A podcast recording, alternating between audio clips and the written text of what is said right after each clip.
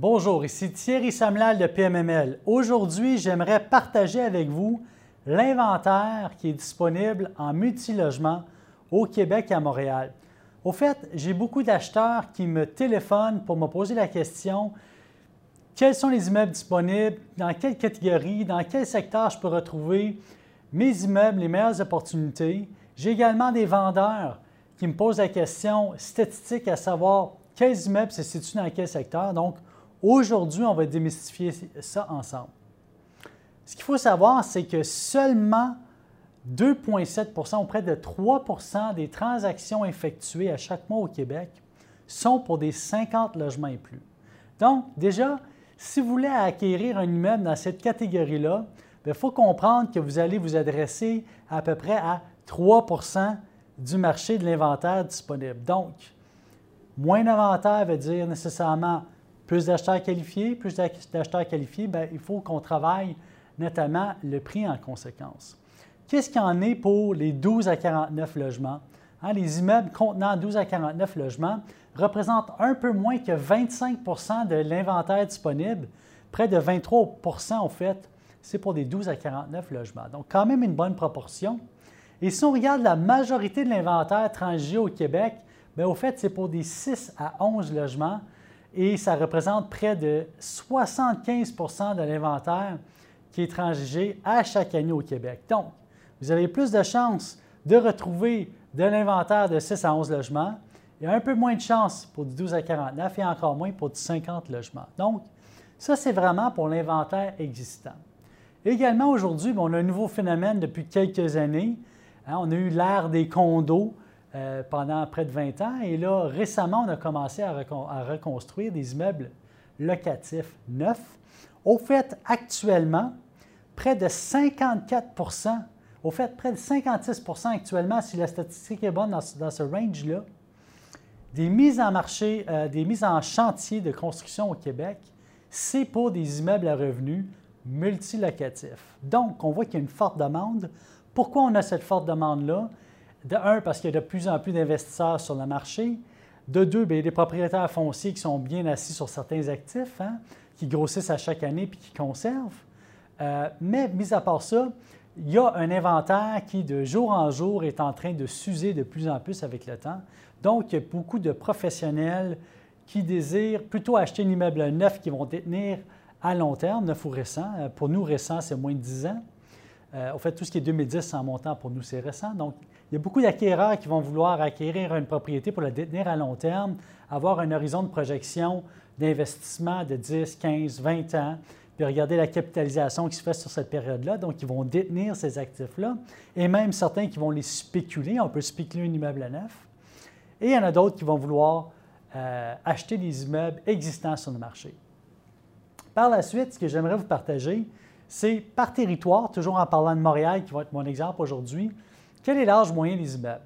Dans l'est de Montréal actuellement, qui est un territoire qui est un peu inexploité, hein, c'est là vers où vers se dirige actuellement une bonne quantité d'acheteurs. Il y a des immeubles qu'on peut densifier en hauteur actuellement. Euh, il y a également des loyers qui sont bas qu'on peut optimiser. Il y a la ligne verte de métro là, qui passe, je pense notamment à Schlager-Maisonneuve, euh, qui est dans l'est de Montréal. Les immeubles en moyenne dans, ce coin-là sont d'à peu près 1955. Si on se dirige vers la ville de Québec, pour sortir de mon exemple, pour vous donner une comparaison, en moyenne, on est en 1969, mais on sait également euh, qu'il y a des immeubles qui sont beaucoup plus anciens, là, même 1800, euh, etc., là, dans ces fin 18e, 1800, début 19. Longueuil, on est situé où? On est à peu près dans les années 80 à Longueuil. Donc, si vous recherchez un inventaire un peu plus jeune, généralement, les investisseurs vont se diriger soit vers Longueuil ou la rive sud, ou encore Laval-Rive-Nord, qui également a une moyenne de logements d'immeubles construits dans les années 82. Pour ce qui est de l'ouest de Montréal, 1953 en moyenne. Donc, on se comprend que si on est sur l'île de Montréal-Centre, euh, secteur ouest-centre, secteur euh, est-centre, mais on va être dans les années 50. Donc, chacun de ces immeubles-là euh, va avoir son potentiel d'augmentation de revenus et va avoir euh, ses enjeux au niveau des rénovations à faire.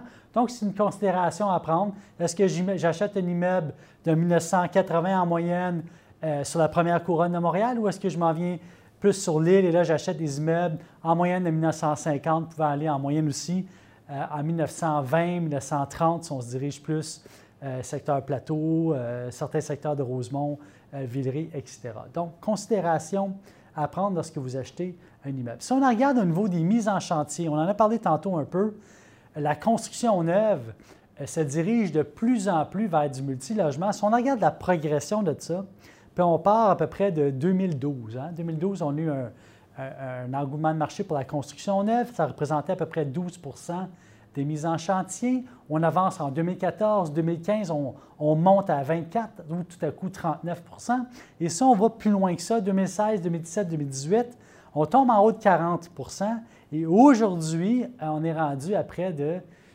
56% euh, des mises en chantier qui sont de la construction neuve.